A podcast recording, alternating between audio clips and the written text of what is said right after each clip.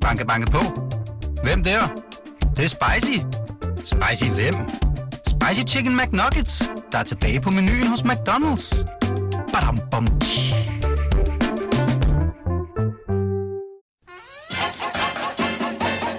Velkommen til det, vi taler om. Din vært er Ditte Aukmann. Velkommen tilbage til Danmarks bedste sladdermagasin. Velkommen tilbage til Pilestræde, hvor vi sidder bænket omkring ja, noget, der ikke er et rigtigt julebord, må jeg indrømme. Der er lidt vin på bordet, og øhm, vi sidder stadig Christoffer Eriksen fra Frihedsbrevet, Jakob Hein Jensen, royal korrespondent på BT. Vi har sagt farvel til Janni Ræ, som var med i den sidste og kulørte time, og, øhm, og så har vi fået ja, altså besøg af et, nu er du blevet til et rensdyr. Et julerensdyr. Et julerensdyr. Velkommen mm. til dig, Cecilie Bæk. Tak, og glædelig jul. Glædelig jul. Glædelig jul. Meget glad for, at du ville komme i dag. Jamen, det er da så hyggeligt. Med gevir det hele. Ja. Cecilie. Bæk, vært på TV2 Nyhederne, og øh, en masse i vælten det forgangne år, fordi du sammen med en række kollegaer øh, valgte at stå frem i en dokumentar om MeToo på TV2. Som er nomineret til Kavlingprisen. Ja. Det er den nemlig med øh, altså, vis retfærdighed, synes jeg. Mm, Hvad siger bestemt, I? Ja. bestemt. Hvis den ikke blev nomineret, Altså, så jeg vil ville sige, det, være det var jo øh, lidt af et arbejde og lidt af et cirkus at få øh, den dokumentar øh, overhovedet, altså broadcastet. Det starter jo faktisk med, at det er selv på TV2, der begynder at undersøge TV2. Cecilie. Ja. Øh, eller TV2 begynder at kigge på mediebranchen, tror jeg. Øh, men så fordi vi jo selvfølgelig, selvfølgelig har usædvanligt mange gode kilder på TV2, så viser det sig hurtigt, at hovedparten af historierne handler om TV2. Øh, og så er det så, at øh, ledelsen får et problem øh, omkring at, øh, at ville afdække sig selv, og det stykke etik, der ligger i det. Øh, lang diskussion. Jeg var, hørte øh, til på den side, der, der mente, at vi burde gennemføre projektet, når nu vi var øh, gået i gang. Men altså, det ender med, at øh, den bliver løftet ud i et produktionsselskab efter en hel masse ballade. Line Ritz, fucking sejt, siger op på TV2. Øh, og, Og Line Ritz derover- var producer, eller var hun tilrettelægger? hun er tilrettelægger. Ja. Øh, hun er dokumentarist. Øh, og, og siger sit job op, sit gode første job op, og hopper over på øh, produktionsselskabet for at gøre den færdigt. Mm. Og det er jo Thomas Hørlins øh, produktionsselskab, mm. Mm. som hedder Impact TV, som, øh, som altså samler den op. Men det var nemlig en ret besværlig proces. Altså, jeg kunne huske både Jacob, Jacob Kwon og... Øh, Jamen, fanden var ikke ude og forklare øh, os alle sammen, at TV2 kunne jo ikke undersøge TV2, og øh, hvorfor fanden kunne TV2 ikke det? Ligeså vel som politiet ikke kan undersøge sig selv, så kan jeg godt se nogle problemer i, øh, hvordan troværdigheden ville være af den dokumentar, når den var produceret af os selv. Altså, så jeg, altså, jeg mener, når først de nu var gået i gang, så var der ikke andet for end at gennemføre, men jeg kan sagtens forstå ledelsens argumenter, og jeg har også været til møder med dem, hvor vi diskuterede det frem og tilbage. Øh, fordi at, at selvfølgelig er der øh, nogle problemer ved at undersøge sig selv. Det ville være federe, hvis det var nogen udenfor, der gjorde det. Og da, da dokumentaren så kommer øh, ud, og det, den blev så vist på Discovery, og den blev vist på, blev den nogensinde vist på øh, DK4? Det var jo i øvrigt en Ja, tror helvedesproces, jeg. fordi så var det sådan noget med politikken og impact ville gå sammen. Nej, så var det information, og så var det... Ja. Ja. Og der var hele tiden nogen, der trak stikket, og det var sådan lidt weird. Altså, Ja, politikken hoppede ud af det. Ja, Ja. ja. og jeg ved ikke, om det er fordi Impact var pisseirriterende, eller om det var fordi, øh, det var lige pludselig nogen, de også kendte, eller hvad fanden er Jeg det for tror noget? også, det er enormt svært at overtage andres research. Det øh, tænker jeg også, at du også øh, ja. må vide, Christoffer, fordi at man er nødt til at tjekke alt ned i atomer, øh, fordi du ikke nødvendigvis bare kan stole på det, du får overdraget. Øh, så det er, altså, det er ikke bare lige altså, at tage det og flytte det et andet sted hen. Men det var sådan et vildt forløb, hvor man lidt tænkte, at det var øh, underligt, apropos det, vi snakkede om før med mediebranchen, det der med, at, at den sådan blev kastet rundt så mange gange, ikke? at ligesom om, om var mediebranchen i virkeligheden pisse bange for at undersøge sig selv, og derfor bakkede alle ud på en eller anden måde. Ikke? Og det tror jeg simpelthen ikke er tilfældet. Altså, og jeg tror heller ikke, det har været fordi, at TV2 var bange for, for resultatet. Jeg tror godt, TV2 vidste, at de her ting ville komme, komme frem på den ene eller anden måde, uanset hvad.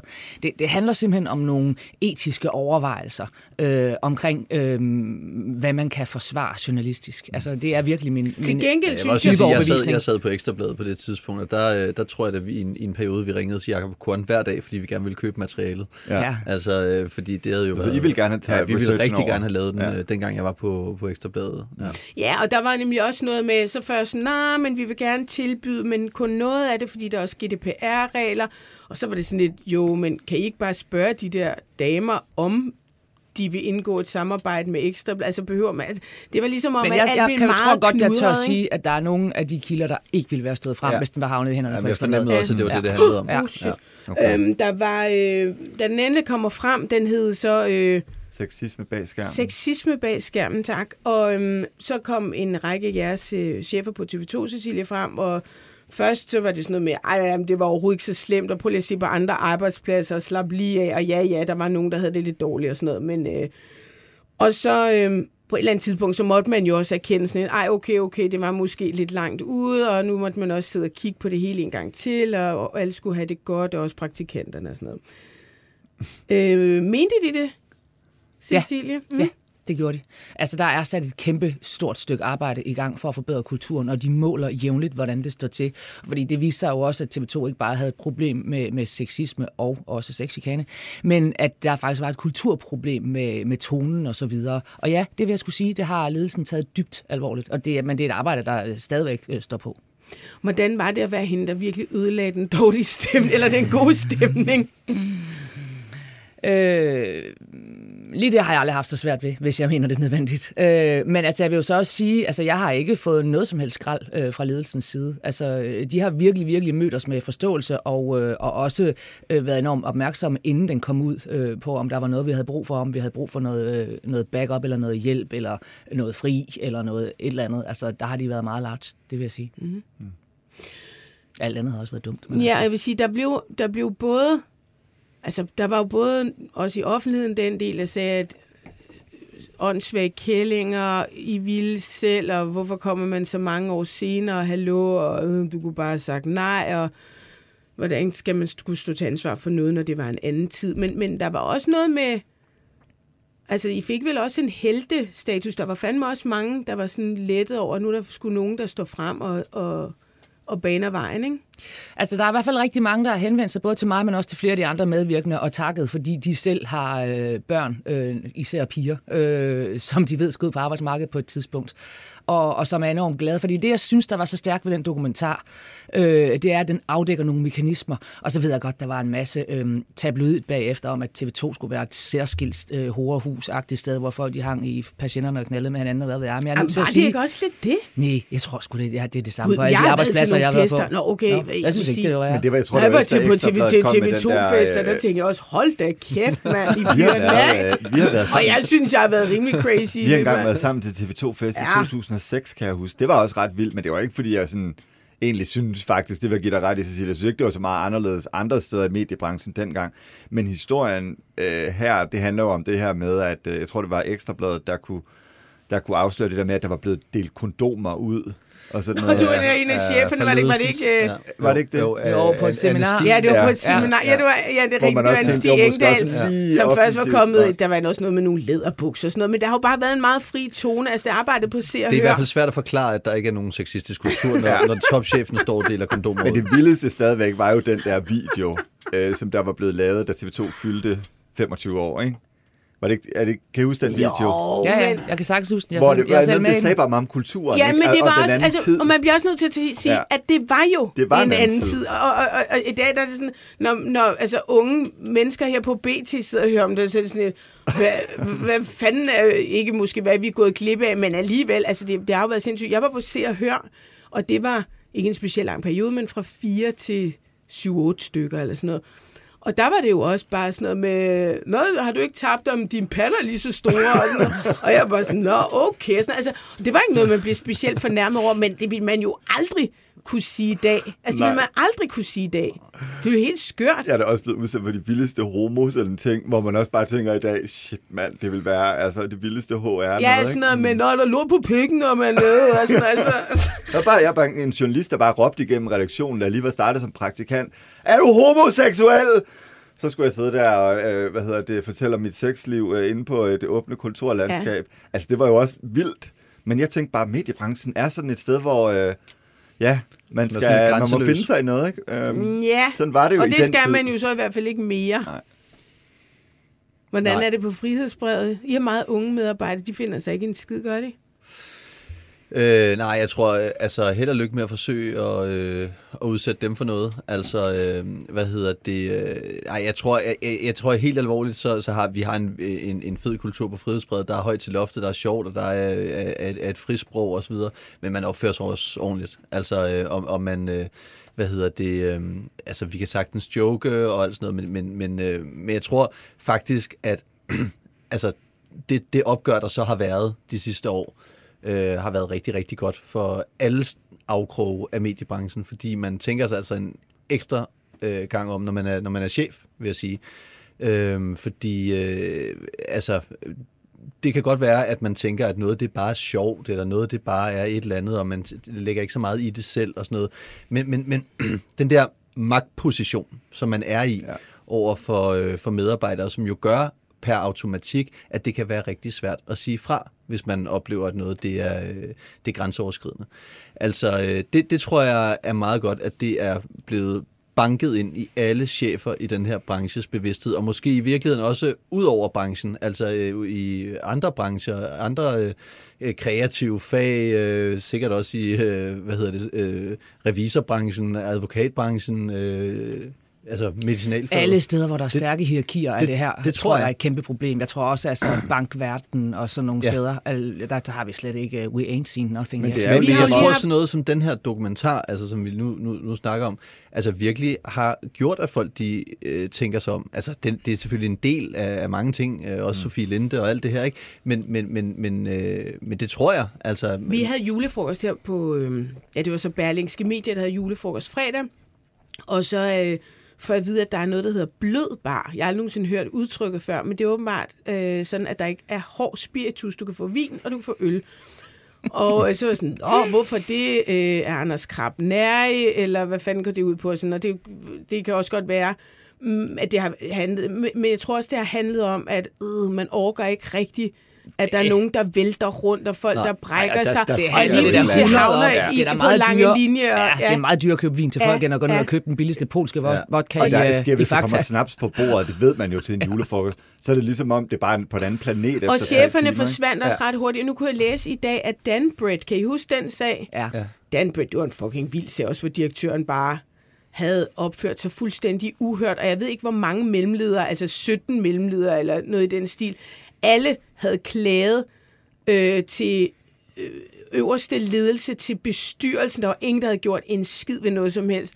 Øhm, de har også nu indført blød bar. og at chefer skulle gå hjem klokken to. Eller at chefer skulle gå hjem eftermiddagen, og festen sluttede klokken to. Jamen, det gjorde øh, øh julefrokosten også, ikke? Den sluttede klokken, ja, den sluttede klokken et. Ja. Øh, og det kan også godt være, at chefer skulle gå, tidligt hjem. Men der er selvfølgelig et eller andet med, at det går fuldstændig bananas, når mange mennesker er samlet og er pissefulde, ikke? Mm. Ja, og især en virksomhed, der handler med sæd. Er det ikke det, de gør? Nej! Jo, ja, dyresæd. Dyresæd, ja, okay. Ja, ja. Det var de værste. Ja. det er de absolut der, værste. Der fyrer man den virkelig af. Du lytter til det, vi taler om. Danmarks bedste slædermagasin. Din vært er Ditte Aukmann, og i panelet sidder korrespondent Jakob Heinel Jensen, chefredaktør på Frihedsbrevet, Christoffer Eriksen. Hvis du vil sladre med, kan du besøge BT's eller det, vi taler oms Facebook-side, eller sende en sms på 42 42 03 21. Start din sms med BT. Øh, prøv du sige selv udenom. no. Altså. Øh, Cecilie, kan du ikke fortælle, hvad, øh, hvordan har dit år været? Det har været sindssygt, synes jeg. Altså journalistisk set har det været et vanvittigt år. Øh, fuldstændig. Endnu en gang har alt overgået sig selv. Krig og fields og stadigvæk øh, forfærdelige tilstand i Afghanistan og Iran og alt sådan noget. Og så folketingsvalg, og øh, havde vi ikke også vi havde sådan en afstemning om forsvarsforbeholdet. Og, jo, oh, jo, jo det har vi nærmest glemt. Det er så lang tid ja, siden, præcis. Ja. Det har været travlt. Ja. Men, men man kan så sige, at journalistisk set er det jo sjovt, når der sker noget. Mm. Det er det mm. bare. Ja. Hvordan har året været for dig sådan personligt? Sådan meget roligt, tror jeg. Nå. Ja, ja. Jeg, tror, jeg, jamen, jeg tror, jeg er faldet til rette i mig selv. Mm. The crazy years are over. Uh, ja. Tag den. Nå. Københavns natklubber og bare Nå. 10 procent nedgang i omsætningen. Ja, nu er det blomsterbindinger på porcelænsmaling, vi kommer til at se på din Instagram for, fremover. Nu, nu vil jeg sige, altså Cecilia og jeg var faktisk på uh, natklub sammen i, i weekenden. Ah, ja, det var okay. vi. Ja, Hvad var det for en natklub? Jamen, det var, øh, hvad hedder Vi var den? på øh, Søpavillonen simpelthen. Yes, Søpavillonen. Ja. Vi var, øh, Klamydia-slottet. vi var i det samme selskab. Ja. Øh, hvad hedder det? Abdel Aziz Mahmoud og Emil Thorup, de holdt øh, hof. De skulle spille som DJ's, og så havde de inviteret blandt andet øh, mig og, øh, og Cecilie. Vi var deres bitches. Ved I hvad, jeg var der fredag efter BT julefrokosten. Den sluttede jo så klokken Ja. et, og det var sådan et, ja, det jeg glemme. Så tog vi på, jeg har aldrig været på Søpavillonen. Og vi får faktisk ret heldigt, det er sådan et ret pakket sted. Jeg synes egentlig ikke, det er så rart. Jeg kan bedre lige at gå på restaurant, men vi får så et bord ude i sådan en udstue eller et eller andet øh, agtigt. Så der sidder vi så, og så er der en af mine kollegaer, som har øh, snus. Og det har jeg aldrig prøvet før. Har I prøvet snus? Det, det Nej. slår virkelig En hårdt, når gang. man ikke har prøvet det før. Ja. Holy Ja. shit! Ja. Blev du nikotinskæld? Er du ved mig, det var ubehageligt? Fik du kvalme? Nej, det gjorde jeg ikke, men hele min krop, den begyndte bare at snore. Altså, og ved du hvad, jeg havde den op i, øh, overlæ- under overlæben i... Så sagde jeg, du skal kun have det i 30 sekunder. Sådan, hvorfor det og sådan noget, det forstod jeg ikke. Og, At du havde sådan en eksperimenterende aften, kan jeg mærke. ja, ja, så var jeg sådan lidt, ej, men det kan jeg godt lade sidde lidt længere. Så han måske sidde der et minut, men ikke længere. Og så da jeg tog den ud, så begyndte min krop bare at, at ryste. Eller det var som om, det havde sådan brug sodavand i min øh, blodår, og mine hænder blev sådan helt kolde. Fik du også og- koldsved? Ja. Jo, Jo, ja. det var fucking ubehageligt. Jeg var Ja. sådan lidt, hvad er det, jeg har givet mig? Det var sådan, det er bare snus. Og jeg måtte skrive til ham der næste dag. Var det bare snus? Eller hvad troede, var det var det? LSD. Det, Jeg det er det der lyft, ikke? Men ry, ryger du ikke? Nej, Nej, nej. Så, altså, så rammer det der nikotin. men hvordan hårdt. fanden kan nogen gå rundt med sådan en At du en vender dig jo dag? til det. Du Man vender dig jo til det. Det er en meget ligesom... stor tolerance, tror jeg. Ej, Ja. hvor var det klamt. Jeg prøvede det en gang, hvor jeg mødte en svensker i en bar, og der gik også altså 15 minutter, så, så måtte jeg tage hjem. Altså, jeg, fik, jeg var lige ved at kaste op, og så koldsved og hele... Nej, jeg fik det dårligt. Det var Det så sindssygt. Ja. Og, og når man tænker på, altså, hvor meget det ligesom er ulovligt øh, her til land, så synes jeg, altså, jeg, nu vil jeg ikke være fortaler for, at man skal til at ulovligt gøre det, men det havde sgu da lidt af en effekt, vil jeg sige. Ja. Ja. Men det er nok også, fordi du ikke er vant til det, så får det den der vilde effekt, ikke? Fordi jeg tror ikke, Jeg at troede altså, der er mange seriøst. herindefra, der går rundt med det hele tiden. Det er jo sådan en ting, som mange flere De ligger i hvert fald overalt, med de der klamme, gennemtykkede poser. Ja, Ja. ja. nikotinposer, ikke? Jo. Ja. Ja, det var Tykketobak. sindssygt, ja. Tykketobak. Jeg damper jo stadigvæk. Gør du det? Altså på sådan Vaper? en, øh, en vape, som Ja, ja, ja. jeg altid køber i USA. Det, får, det vil du også få, hvis du tog et bevægelse af den nu. Det vil du også få det vildeste chok. Og jeg sidder og bare og gør det. Ja, ikke? ja, ja, men det er selvfølgelig ja, rigtigt. Men nu skal vi ikke øh, gøre dig mere syg. Men okay, dit, dit år har været re- relativt roligt på det personlige plan. Ja, ja. Men fedt, Ja. ja. altså, jeg har haft det godt. Nå, det Synes er jeg. dejligt. Mm. Øhm, hvis vi skal tale om en, som har haft et ret hæftigt år, det er Morten Messerschmidt. Han har faktisk et ret hæftigt liv. Det må man sige. Mm. Ja, det, det må man. Men øhm, i denne her øh, uge, der kunne man høre den her afgørelse. 10 kendes for ret. De tiltalte Morten Messerschmidt og Søren Peter Jensen frifindes. Statskassen skal betale sagens omkostninger. Han frifindes, og statskassen skal betale sagens omkostninger. Det sidste, det er nærmest ved at dø af grin over, fordi, ej undskyld, men altså, det er en sag, der, altså, den endte på, og han var, han var sigtet for 98.337 kroner, eller sådan noget, og man må ikke snyde, og det skal undersøges. Men når man tænker på, at den sag har taget syv år, ja. Ja, den har ikke taget syv år Danmark. uvældig dommer, nej, nej, Langt hovedparten af det men nu tænker jeg bare, ja. jo jo, det er klar over, men jeg tænker også på ham. Altså det her forløb har jo været absurd langt, og da han så kommer for retten i Danmark, så er det en uvildig dommer, hvor jeg tænker, måske skulle han personligt tage nogle af, af, af udgifterne. Altså det er jo Men helt står der også, sindssygt. hvor, hvor, hvad de udgifter så rent faktisk er? Det er der sikkert nogen, der sidder og ud, men, ja. men selvfølgelig er det statskassen, der skal tage dem. Men prøv lige at høre, den sag har jo været så vanvittig. Ja. Ja, det har den. fuldstændig. Det må man sige. Altså, det er jo, og, og, og, og hvem havde troet, at det var Morten Messerschmidt af alle partiledere, der ville altså, komme ud af året med armene over hovedet? Ja. At det, det, det tror jeg ikke, nogen af os Jamen, alle regnet regnede Altså, med, at han ville blive dømt. Altså, når man gik rundt og snakkede med folk, ikke? Jo, men så alligevel, altså øh, den her optagelse, der dukkede op Ja. i, øh, efter byrettens øh, dom, øh, at, at, at dommeren i byretten blev erklæret inhabil, og at sagen skulle gå det var op. også Det er jo sindssygt. for Altså, det var- vildt, altså. Og det, altså, øh, det, det er absurd. Hvis der er nogen, der skulle have misset det, så var det jo sådan, at den ja. øh, forrige dommer, øh, han hed Serup Holm, tror jeg. Søren Serup Søren Serup Holm. Han øh, havde siddet og mundret sig på Facebook, i særdeleshed med sin øh, bror, som åbenbart øh, ikke kunne tyre hverken Morten Messerschmidt eller Dansk Folkeparti. Og det, det var Søren også rimelig op at køre over, havde liket alle mulige øh, negative ting om Morten om DF, og havde også selv kommenteret her og der, og det havde ikke bare været i, altså, flere år tilbage, det var også sådan i helt nyere tid. Så man vurderede, at han kunne nok ikke sidde som øh, øverste dommer i den sag. Øh, men derudover, som du siger, øh, Christoffer, så kom der jo en, øh, en lydfil frem lige pludselig, hvis vi lige prøver at høre den. Øh, og som I vil vide, så i går var vi jo til EU-seminar, øh, ligesom vi var sidste år, øh, organiseret af vores europæiske parti. Det er altså en lydfil, hvor man hører Morten sige til deres øh, sommergruppemøde, ja, nu holdt vi jo det her EU-seminar i går, ligesom vi gjorde sidste år, og det var jo der, det hele stod og faldt. Var der noget EU på det der skide sommermødeprogram, ja. eller var der ikke? Og, og, og der har den, øh, kan man læse dommen, den har haft en betydning, den her lydfil. Altså, og, og det, det lyder jo også legit, når han siger det. Altså han henviser til noget, der har været i går. Øh, et, et seminar, vil I vide, øh, det havde vi i går, arrangeret af vores europæiske parti. Det er jo det europæiske parti, der har betalt meldt. Øh, så, så øh, hvad hedder det, øh, hvad hed, men, men, men det har jo så stået i skærende kontrast til det, som alle Messersmiths gamle partifælder, som nu er Danmarksdemokrater, stort set alle sammen, undtagen Christian Thulesen Dahl, som er blevet havnebetjent, øh, det, det som, som, som de har sagt, nemlig at de, der var ikke noget som helst. Der, havde, øh, altså, der var ikke noget EU-seminar. Men på det, det er jo bare underligt, når han så går ud dagen efter og kalder det et EU-seminar, ikke? Det er det nemlig. Det, det, er jo, det, ja, det virker jo som om, de bare gerne ville have ham ned med nakken. Men man må jo ikke lyve i retten, så enten så kan man ikke huske, at man har været til EU-seminar, eller også... Det er også det, de siger. De har jo ikke sagt, der var Nej. ikke noget EU-seminar. De siger, de kan jeg kan ikke huske huske at have deltaget Ja. i noget Ja. sådan. De kan ikke huske noget. Ja, jeg vil så sige, at der er mange ting, jeg har deltaget i, jeg ikke kan huske en lyd om. Ja. Fordi jeg er så ukoncentreret. Og især i professionel sammenhæng. Ja, ja. Jeg kan faktisk ikke huske det her i morgen. Ja, ja og, og vi skal også lige huske på, at det er lang tid siden. Det må bare være en underlig følelse for Morten Messerschmidt at se sin ene gamle ven efter den anden. Mm. Og, og nu siger du, Jacob Heine, stik ham i ryggen.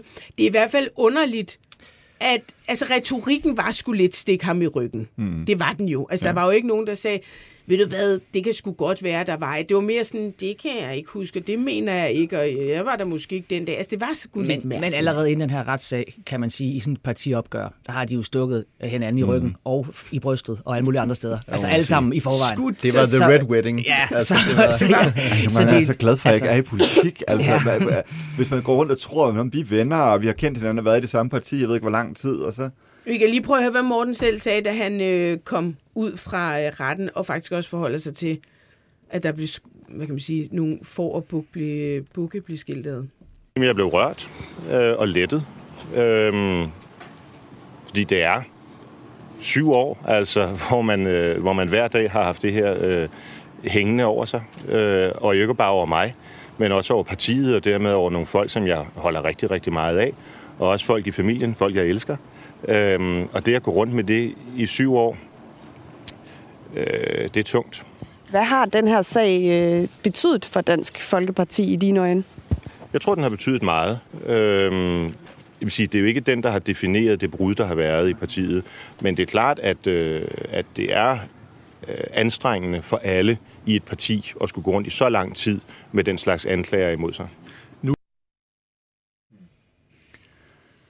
Jeg har også Ja. lige et andet klip, øhm, hvor vi også lige kan høre Morten, og det er også foran retten. Per Mathisen, du må næsten få lov at stille det største, første spørgsmål. Hvad siger du jeg til ikke have dom? lov at spørge dig, hvordan Jo. var det at skrive artiklen med overskriften frifundet? Det var altså ligesom at skrive alle mulige andre artikler, Morten. Udmærket. Jamen, jeg tænker bare, at det for dig må have været en særlig oplevelse. Selvfølgelig sagen, fordi det er jo dig, der har startet meget af det med mødet med Olaf og så videre. Så øhm, jeg håber, at vi nu er enige om, at sagen er klaret. Jamen, vi bytter roller. Du må godt stille spørgsmål, hvis du vil. Jeg har, jeg har ikke flere spørgsmål. Hvordan er det så at være frifundet? Det er ret. Det har jo været øh, syv hårde år, øh, og øh, hvor man kan sige, at Den Per Mathisen, som han refererer til, det er Ekstrabladets Per Mathisen, som jo egentlig er en af de journalister, der er med til at starte hele sagen. Mm. Øh, hvad fanden er der sket med midlerne? Hvad, hvordan er de roteret rundt? Meldt og Felt og Morten? Var der EU-konference? Var der ikke? Skal vi ikke også lige huske på, at der rent faktisk er øh, en sag, altså alt den stund, at øh, Dansk Folkeparti har betalt, er det 1,2 millioner kroner Ja, tilbage, jo, jo. som de er uretmæssigt har 1,6 modtaget. endda. Ja. Ja, ja, ja, ja. Altså, så der har været øh, tildelt, lad mig sige det på den milde måde, tildelt øh, midler, der ikke tilkom øh, dem ja. i den, mm, på den måde, de har anvendt dem på. Så Ja, og det var, det var pæne måde. partiet, og dem lagde man netop til og, og side, hvis for man, man læser godt, den oprindelige Olaf-rapport, øh, så er den altså stærkt belastende. Og hvis I mm. kan huske, hvordan det hele startede, det startede med, Rikke Karlsson, som på det tidspunkt var øh, medlem af Europaparlamentet for Dansk Folkeparti, blev bedt om at skrive under på blanke papirer. Øh, i Meldt. Altså, så, Rikke var jo øh, den hvor, lille, hvor Morten Messersmith var formand. lille, lille, lille dumme pige. Nej, det Ja. blev hun Øh, ikke. her. forvirret pige fra Den- Rebild. Det var det. En lille forvirret, ja. pige fra Rebild, som ikke uh, kunne nærmest finde hoved og røv på sig selv. Øh, og det skulle man ikke sige til øh, Rikke, fordi der blev hun faktisk øh, sådan, hør lige her, venner. Mm. Jeg skal ikke misbruges i det her øh, cirkus. Øhm, de penge blev lagt til side, og de er også blevet betalt tilbage, og den her sag, den hænder sig om, om Mortens ansvar i virkeligheden for de 98.000. 100 procent, og, altså, og han Ja. er jo blevet frikendt for, for at have svindlet. Jeg vil bare lige minde om, at der altså, Ja, ja, i den meldt og felt sag, der var der noget at komme efter. Ja, det, så det, er det jo er ikke, det er ikke journalistikken, der falder fra hinanden her. Nej. Altså, det, det er øh, politiets arbejde. Altså, man må sige, den her sag er jo, er jo en, en skamplet for øh, anklagemyndigheden. Altså, øh, først og fremmest.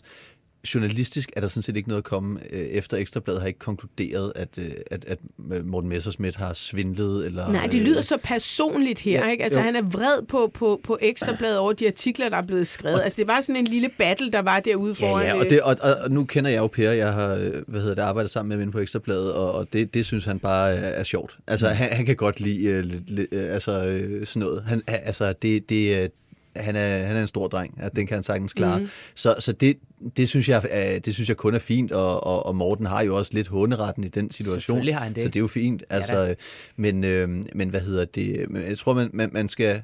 Altså, øh, man skal huske, at der, der, der har været masser af substans i den sag, som stadigvæk øh, står, øh, og, og, øh, altså, står u- uantastet. Skal det virkelig tage så lang tid? Altså, det synes jeg egentlig også er lidt vildt. Altså, nu siger du anklagemyndigheden. Mm, Jeg ved ikke, hvordan man kunne gøre det øh, hurtigere, men altså, nu tænker jeg også på Flemming Østergaard. Og... Jamen, der er vi også nødt til at sige, altså det, det startede jo med en undersøgelse internt i EU øh, hos deres svindelenhed, som hedder Olaf. Og de har brugt rigtig lang tid på at undersøge den her sag. Blandt andet, fordi de ikke har fået svar på de ting, de spurgte Dansk Folkeparti om. Altså, de har trukket tingene rigtig meget i langdrag, hvilket også gør, husker ikke rigtig, Christoffer, at mm. nogle af forholdene er forældet, Jo. når de når frem til den danske anklagemyndighed. Jo, altså det er, det er det, hvad hedder det, jeg tror, der er en forældelsesfrist på fem år, eller, Ja, det er der, eller sådan noget, ja. og, og, og mange af tingene har været øh, fra før. Så der skal ligesom rejses en sigtelse, øh, hvis jeg, altså nu har jeg fået et par glas vin og sådan noget, ikke? men altså, øh, jeg mener, der skal rejses en, en, en sigtelse øh, efter fem år, Ja, ellers så, så, så år. går det Mm. ind i en, en forældelse. Og, øh, og det har... og der trak de den i... Øh... Under hele Olaf-undersøgelsen, den tog utrolig lang tid. Nu skal det lige sige, det tingene går ikke alt for hurtigt dernede i forvejen. Men altså, de har rykket og rykket og rykket og rykket øh, efter at få udleveret de relevante papirer, uden at få dem af ma- rigtig mange omgange. Mm. Så der var sådan en battle med, hvem er det, der er langsomt. Jeg kan godt huske, at også Søren Espersen var ude og være meget forarvet over, at det ikke gik hurtigere samtidig med, at Olaf sagde, jamen hør lige her, der ligger 29.000 ubesvarede mails i din inbox. Øh, ja. Ja. hvor, hvornår kommer der noget? Ikke? Øhm, og samtidig vidste man jo også godt, at der måtte være et eller andet, fordi at man deponerede de penge, som du omtalte Præcis. før, Cecilie, man deponerede dem så der har nok været en forventning om sådan, nå, det kan godt være, at de skal betales tilbage på et eller andet tidspunkt, og det er de så også blevet. Ja. Ja, der har været sådan et element af, af, fra Dansk Folkeparti's side. Sådan, først så, så pisser de på dem, ikke? og så siger de, de Olaf lugter bagefter. Altså, man sidder og tilbageholder øh, alle de her vigtige dokumenter. Ja, må, må ikke den sag kunne have været løst noget hurtigere? Men det ændrer selvfølgelig ikke på, at det må have været øh, super belastende for Messerschmidt altså, at have den her sag. Ja, og det var nemlig, det var, nemlig, det var Ja, sådan, altså selvfølgelig. nu er Morten jo også Morten, og pressen er pressen og alt det der, men jeg har lige et lille klip til sidst, jeg var ved at fucking dø af grin over. Ja. Øh, det var øh, den politiske redaktør, der sidder op på 24-7 slash Radio Loud. Han hedder Alexander Vils, og øh, det er jo lidt sjovt, fordi Mm. Morten Messerschmidt er faktisk ansat også på 24-7. Han laver et, et, et program. Os lige- Operaprogram. Hvad? Et operaprogram. Jo, det tror jeg. Jo, det gør han netop. Hvis der skulle komme en ankesag, og den her sag rulles op på ny, kan du så blive siddende som formand for Dansk Folkeparti? Bliver du siddende under alle omstændigheder? Det er simpelthen et dumt spørgsmål, jeg gider svare på i dag. Hvorfor ikke? Jamen, det må du reflektere over. Du har en hel juleferie. Han var pisse sur. Men Han gad ikke have alle de røvhulsjournalister, der skulle... Det er også et lidt dumt Det er spørgsmål, et dumt spørgsmål, faktisk. fordi han har, han har jo siddet som Ja, formand. men hvorfor skulle han ikke kunne fortsætte med det, hvis han har gjort Ja, det, de ja, siger? ja. Altså, Ja. Det var lidt spasset. Nå, Ja. men øhm, Jo, gange, når jo. man hører Mortens stemme, så, så, øh, så, så kan man ikke rigtig høre, at han egentlig er ung. Vel? Han lyder lidt man ældre. aldrig. Og man har sådan en fantastisk måde at formulere sig på. og Han har også en elegant måde at være sarkastisk på. Jeg kan huske øh, tidligere på året, der havde jeg lavet en, øh, en konference i Aalborg, hvor han, som han havde deltaget i. Og så var konferencen slut, og så gik jeg lidt ned i gågaden, og så mødte jeg Morten dernede, som øh, kommer hen og løfter på hatten. Han er jo sådan virkelig en gentleman, og, og giver mig et knus, og så fortæller han, at Hammer og Dot har årsdag dagen efter, og så siger siger han nemlig til mig sådan, så ved du, hvor jeg kan finde en gave her i Nordens Paris. og den der super sarkastiske måde, han bare kan disse Aalborg på. Banke, banke på. Hvem der? Det, det er spicy. Spicy hvem? Spicy Chicken McNuggets, der er tilbage på menuen hos McDonald's. Badum, bom, tji. Ja. Du lytter til det, vi taler om. Danmarks bedste slædermagasin. Din vært er Ditte Aukmann, og i panelet sidder korrespondent Jakob Heinel Jensen, chefredaktør på Frihedsbrevet, Christoffer Eriksen. Hvis du vil sladre med, kan du besøge BT's eller det, vi taler om, Facebook-side, eller sende en sms på 42 42 03 21. Start din sms med BT. Det er der. Mm. Nå, jeg har lige taget sådan en uh, lidt meget sladderhistorie-agtig med, men samtidig et, hvor jeg virkelig selv sad med et lille dilemma. Og nu opfatter jeg dig, Cecilie, som, jeg ved ikke, om man kan sige vogue, men du er i hvert fald nok mere bevidst end mange andre øhm, om netop øh, køn og grænser, og hvordan man taler til hinanden og sådan noget. Jeg ved ikke med dig, Det er i Christoffer. hvert fald blevet. Ja, det er du blevet. Ja, ja. Dig, Helle thorning -Schmidt. Nej, men det er en historie, jeg læste om øh, en pige, jeg faktisk ikke anede, hvem er. Men det er egentlig også lidt ligegyldigt. Hun er åbenbart influencer. Hun hedder Melissa Benson. Hun har været med i et DR-program, og øh, derfor er der selvfølgelig mange, der ved, hvem hun er. Jeg ser ikke så meget DR mere, desværre. Men øh, det kunne være, jeg skulle gå i gang igen. Hun fortæller i et radioprogram, Den podcast, der hedder 112 for knuste hjerter, hvor forskellige kendte mennesker fortæller om en hård tid, de har haft, hvor en kæreste forlod dem. Om Eller, break-up af en art. Ja, sådan noget breakup, Ja, ikke? Og øhm, der er altid gode historier i det. Øhm, og hende her, Melissa, som jo faktisk ikke er specielt gammel nu, men hun har jo selvfølgelig været endnu yngre, og da hun er omkring en øh, 15 år, der får hun, nej, hun er 14 år, der får hun en kæreste, som hun er stormende forelsket i. Og øhm, de er rigtig meget sammen, og de elsker hinanden, og alt er egentlig ret øh, lykkeligt. Og i og med, at hun kun er 14 år, så er det jo ikke sådan noget med, at de bare måske knipper til højre og venstre. Altså det er sådan, et, det er lidt nyt, og det er lidt ungt, og Og det er... måske de ikke bare ikke engang knæpper til nogen af siderne. Ja, Ah, ja. ja, Ja, ja. altså, ja, ja. de er ikke sammen. De er, de er bare, de er bare kærester, der elsker hinanden. Og, og hun undrer sig over, der er flere ting, der undrer hende. Og den ene er, at de jo ikke er så meget fysisk, men, men, men også altså, i, i sådan en grad, at han ligger og sover med jakke på om natten, når de sover sammen. For det gør de så åbenbart. Så ligger han med en overjakke på. Det, mm. det er altså også måske lidt mærkeligt. Og Når man er meget kuldskær type. meget kuldskær. Og, og når man er 14, kan det godt være, at man ikke sådan spørger, John, hvorfor fuck tager du ikke den der jakke af? Men når man er 14 år, så, tænk, så køber man, så tænker man nok bare, "Mm, det har han lyst til, eller jeg kan ikke lide at spørge, eller Ja. det er også, jeg, jeg skal ikke snage, eller sådan noget. Nå, men øhm, det viser sig jo, for at gøre den her historie øh, kort, det viser sig, at, nu kalder jeg ham John, men den her kæreste er faktisk slet ikke en dreng. Det viser sig, at det er en pige, og det finder hun ud af ved, at øh, folk på hendes skole begynder at sladre, øh, og hun får tilsendt et billede af hendes kærestes konfirmationsbillede, hvor han altså er en pige, der står i hvid kjole i, i en eller anden kirke. Og hendes verden falder selvfølgelig fuldstændig sammen. Sagen er bare, at denne her dreng, eller det hun tror er en dreng, men som er en pige, ikke har fortalt hende det. Og så sad jeg sådan lidt bagefter, skulle, skulle hun ikke have gjort det? Eller skulle han ikke have gjort det? Øhm, Jo. Nej, nu- okay, nu, nu, nu siger jeg, du hvad bliver jeg synes. Ja, sig du det bliver lige. Ja, ja, ja, ja, jo, det synes jeg da. Altså, men det, det synes jeg jo, det er jo ikke, fordi det handler om køn. Det, jeg synes jo, som grundlæggende, når man møder et andet menneske, så, så, så giver det jo meget god mening at fortælle om ens bagage, ens ja. historie, ens, øh, altså, øh, hvem man har været før, hvad, hvad man har lavet før og sådan noget.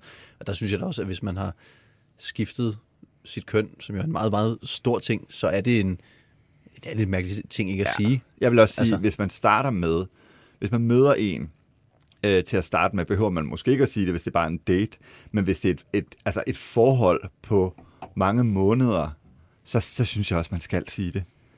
Jeg er lidt spændt på, hvad du siger, Cecilie. Ja, men jeg tror også, jeg synes, det er en meget fundamental ting at skjule, men det har altså egentlig ikke noget kønsligt øh, som sådan, øh, men, men man må bare ikke skjule noget, der er så væsentligt. Noget, det er noget helt andet, hvis vedkommende var blevet kønsopereret og, og, og var blevet til en dreng. Så, så synes synes jeg ikke? ikke, man har pligt til at sige Nej. det.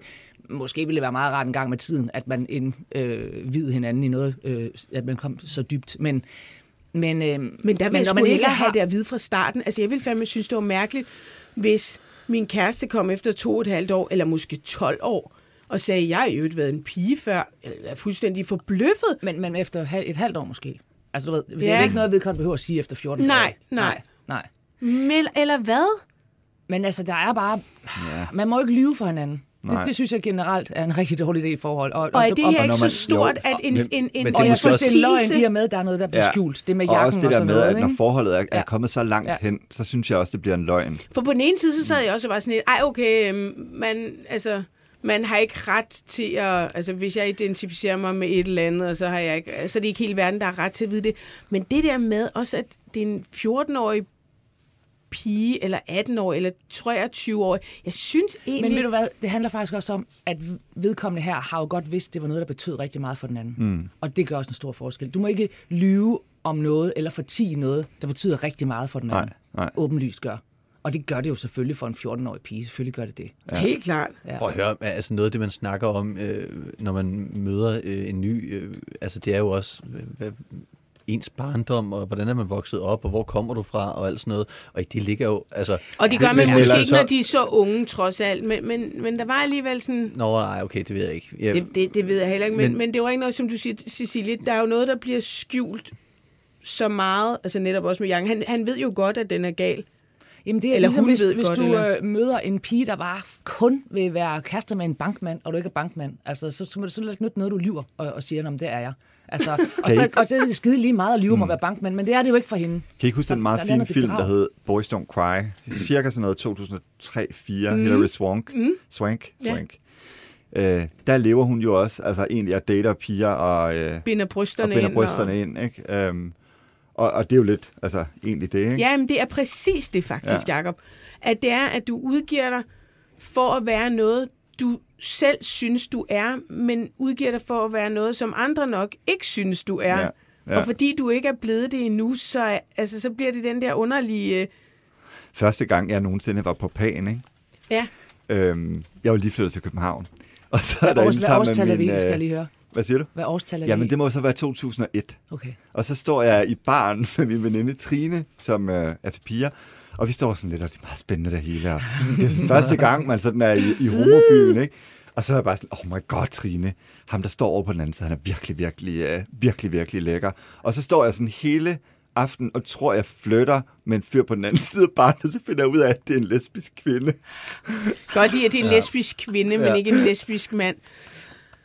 Ja. Jamen, øhm, jeg, jeg kan også lige fortælle... Ej, hvor nedtur. Ja, og det kan bare blive lidt sur, det. faktisk. Så var jeg sådan lidt, oh, nå, men Jeg jeg har måske fortalt den her før, det er, ikke, det er ikke mig selv, der oplevede det, men jeg oplevede hende, der fortalte det. Øhm, jeg var hjemme hos øh, en af mine gamle venner, og så ringer hans nabo, og hun er sådan lidt, øh, kan jeg ikke lige komme forbi? Jo, det kan du godt. Og så kommer hun op og er fuldstændig, så var hun sådan, jeg har været på date øh, med en, der viser sig at være en dværg. Eller en med What? dværgvækst, en mand med dværgvækst. Jeg må vist ikke sige mere, tror jeg. Nej, men må man ikke sige med dværgvækst? Jeg tror det ikke. Det tror jeg. Nå, Jo. det kan godt være. Jeg tror, Jeg har man- lige læst en artikel om, at der er en med dværgvækst i en julekalender på DR, hvor der var nogen med dværgvækst, der i hvert fald selv sagde. Det var det. et Okay. falsk læsebrøv. Okay. Skidt med det. Var det? Ja, det var et af de der, som 24-7 har sendt. Åh, oh, Gud. Ej, luk den station. Nå. Og så... så øhm, Det sker af sig selv. Ja. Så, øhm, nå, men så kommer hun så, og, så, og, så, og der var vi også sådan, hvordan, det forstår vi ikke og sådan noget. Men hun har jo så været på, jeg ved ikke om det var Score.dk eller Dating.dk, et eller andet, bla, bla, lidt lynhurtigt. Og sådan, nå, skal vi ikke drikke en kop kaffe? Det var så faktisk en fredag aften, så det har sikkert været noget vin. Og så tropper hun op, og så er det en, en mand med, med dværgvækst, hvor jeg tænker, at det kunne han skulle da godt have sagt. Og det er ikke fordi, at han som sådan skal skamme sig over det, men, men, men, men hun altså, får jo tydeligvis et chok, og sådan, altså det skulle da meget godt lige at afstemme Det på en er eller det, anden men det er også måde. svært, og man skal virkelig også Er måske det prøve at sætte sig i minoritetens sted. Han, ja, Og, og, og, og, og hvordan, det, altså, hvordan det bliver modtaget i den anden ende, når man skriver de ting. Ikke? præcis. Der synes jeg altså, han har ret til at stole på sin charme og tænke, altså hvis jeg Okay. skriver, nu er jeg dværgvæk, så bliver jeg 100% sikkert afvist. Men jeg er så pisse charmerende, så når hun møder mig i virkeligheden, så har jeg i hvert fald måske 23% chance. Jeg synes også, han og der synes det- jeg, han har lov til at spille på de 23%. Ja. Okay. ja. Ja, ja, men altså, jeg skal heller ikke... Øh... Det er noget andet, hvis han ligesom dukkede op på stylter, og han hende igennem tre måneder, og hvad ved jeg. Og jeg har taget sådan nogle meget lange bukser på. Men, men, øh, men det der, det synes jeg, altså der, der skal man have lov til at tænke, jeg skal altså lige have lov til at se hende i øjnene og fyre den af på skærmen. Du lytter til det, vi taler om. Danmarks bedste slædermagasin. Din vært er Ditte Aukmann, og i panelet sidder korrespondent Jakob Heinel Jensen, chefredaktør på Frihedsbrevet, Christoffer Eriksen.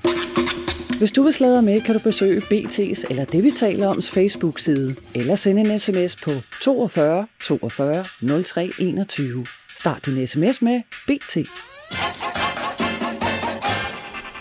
Jamen, øh, det var egentlig, hvad jeg havde på programmet, den her. Du skal skynde dig til Esbjerg, Jeg skal nå øh, tog. Du ja. skal hjem til din øh, Sammen med en million andre københavnere. familie. Det kan være, at du i aften finder ud af, at du i virkeligheden er adopteret, og det Ja. var i, øh, en helt, vild historie, du skal hjem til. Det min Jakob er jo meget øh, brun i forhold til resten af Min familien. farmors overbo, hun fandt jo i gang på, at jeg var adopteret fra Indien. Så alle i kvarteret troede, eller Indien eller Pakistan, en af de to ting. Så alle troede, jeg var sådan adopteret. Det er jo ikke. Jeg er bare... Jeg tror, du er den spanske konges uægte søn. Tror du det? også. Ham Der er der, ham den korrupte, der har måttet af. Ja, det, det, det er din far. Det er jo den også en fiskerby, hvor man står længe ude på kutteren, ude på åben Ja, hav det, det var sådan, min barndom var, Christoffer. Ja, ja, ja, det kan jeg lige forestille mig. Fuldstændig på den måde. Men øh, god tur, og, og Tak. glædelig jul også til dig, Christoffer Eriksen, øh. Og jeg skal lige høre dig til sidst. Hvad gør du med i julen, øh, Cecilie? Jeg skal fandme holde jul på et slot. Nej! Jo. Hold da op. Hvilket? Gjordslev Slot. Aldrig hørt om det. Med voldgrav og hele muligheden. Hold da kæft. det er min søster, der leger sig ind der. Øhm, Ej, rundt, altså, hvor men så, fedt. Ja, så vi holder jul der. Hvor mange er I? Vi er ikke så mange. Jeg tror, vi er en 8-9 stykker. Og så spiser kommer- I bare god mad, I får serveret og sover i slotsengen. Vel, Jeg skal faktisk lave maden selv. Jeg plejer at bestille catering juleaften, men nu har jeg kastet mig ud og lave den selv. Men laver man selv mad på, På et slot? Jamen, de bor der. Der, der, er ikke, der følger jeg, så følger jeg Bor ikke din søster med. på et slot? Nej, det er hendes sommerhus. Hold da op. Nej, mor, jeg tror på alt. Det, troede du ikke også på det, Jo, Christoffer? jo, jo. Det er rigtigt, nej, men Jo, det er, jo. altså, det, det er, hun har det som sådan et sommerhus. Hun leger sig ind sammen med nogle andre. Der ah, Men det er et slot, Okay, okay, Det- det, det- er et det slot. et- Det er Ja, et rigtigt et slot. Men det med timeshare- køkken. et timeshare Jeg er Ja, helt fra forvirret. 1100-tallet. Nej, hun er der, bor der. Altså, hun, hun har det som fritidssted hele året. Ja, ja. Wow. Og, men så er der køkken, som selv laver mad. Hun har ikke, hent, hun har ikke hentet Der er et personale. slotskøkken nede i kælderen. Jeg synes, I skulle omdanne et af dronningsslottet til et timeshare-slot, også, så man lige kunne få sådan en uge på Fredensborg eller et eller andet. Ja. Ja, men det er jo det, der kommer til at ske, når det monarki bliver afskaffet, sådan som jeg har planer om. Og vi får det så sjovt alle sammen. Så får alle danskere ret til en uge på et slot hver om året. Sådan. Ja, Sådan jeg, jeg vil lige sige, at øh, hvis I skal høre, hvad det går ud på, så skal I lytte til øh, kongehuset bag kulissen. Jakob Heinle havde faktisk gæst af republikaner Cecilie Bæk, som dog syntes, at det var lidt synd for Meghan og Harry. Det kan vi diskutere på et andet tidspunkt. Men, øh, men det vil jeg meget gerne høre, det program. Gud, det er den spændende. dokumentar. Nå, ej, det skal vi ikke åbne nu. Det, det er simpelthen, altså, det kunne godt blive sådan en straf, man indførte. At, at man skulle se alle seks Ja, afsnit men, af Harry jeg og tror, Meghan. mig og Cecilie er lidt enige om, de Det sidste afsnit Ja. er faktisk meget gode. Afsnit Så 5 er meget godt. Jeg Ja. interesserer Har du mig ikke en det? for Ja, ja. kongestof, Ja, men jeg jeg synes har faktisk, set de der alle. program, jeg synes, de alle sammen var, var interessante. Og Også de første Nej, fire. det, det, synes det er jeg heller Ja, det ikke. er så også, fordi men- jeg sidder og tænker over, hvordan det er produceret. Det er jo helt sindssygt. De har jo ikke en skid materiale at gøre med. De har Jeg sådan bare fire hovedinterviews, og så har de tre scener fra privatlivet, så får de seks timers dokumentar ud af det. Wow. de, kunne, jeg, jeg, jeg kunne også godt det ned til to, vil jeg sige. Prøv, altså seks afsnit af en dokumentarserie, som man- det ligner, de selv har instrueret den, og så har de selv udvalgt eksperterne, og, og hvad eksperterne skal sige om dem, og så, og, og så skal man sådan også. rundt med, med dem og se, hvor, hvor gode mennesker de er. Alle, alle, det, det er sådan... Det, det er Det bedste eksempel jeg vil på, hvorfor... bare Sige, jeg kan vente til, du ser dokumentaren om mig. Når jeg formidler til at lave seks timer om mig selv. Den starter med, ja. at jeg løftet ned fra en drone med vinger på. Og så, Den- og så er vi i gang. Det vil jeg faktisk den, gerne se. jeg vil Den sige, jeg dokumentargenren har det altså lidt hårdt i øjeblikket, ja. når det er, at det viser sig, at Meghan og Harry slet ikke bor der, hvor Meghan og Harry, hvor vi leger, at de bor, og, og i det hele taget, jeg tror også, det var Candice for livet, der var også nogle ting, der lige pludselig var proppet ind i den, som ikke var, ikke var helt, øh, ja, Det tager lang tid at komme ud af den dør, Ja, ja, Jacob. ja, ja, ja. Nu åbnede vi op på et nyt kapitel. Jakob smutter hjem til Jakob smutter hjem. Nej, altså, der er et eller andet med, at de der dokumentarer øh, lige pludselig bliver mindre og mindre dokumentaristiske, men, men mere og mere øh, tilrettelagt. Og, og, og øh, jeg, jeg var ret glad for den der Candice for livet, men der blev også sådan helt skuffet, da jeg hørte, at en af de medvirkende overhovedet ikke skulle til Mallorca eller Mallorca, eller hvor det var, han skulle, og altså se øh, øh, Candice, det var noget, han var blevet betalt for at kunne tage ned. Altså, det er nogle ting, hvor det bliver en lille smule. Anyway, ja. Cecilie, tak fordi du kom. Jeg håber, du får en Tak for dejlig jul og et forrygende nytår, og vi ses igen til næste ja. år. Det gør vi også. Glædelig jul til alle. Glædelig jul. Glædelig jul, og tak uh, til lytterne, der lytter med i dag. Vi laver jo et nytårsprogram, så fredag den 30. kl. 14.00, der sidder vi altså klar, og det bliver et studie, der er pakket. Vi tager og laver en året, der gik øh, hele vejen rundt. Det bliver skide godt. Øh, og tak til Sara Bæk, som øh, producerede. Øh, vi lyttes ved igen på næste fredag. Banke, banke på. Hvem der? Det, det er spicy. Spicy hvem? Spicy Chicken McNuggets, der er tilbage på menuen hos McDonald's. Badum, bom,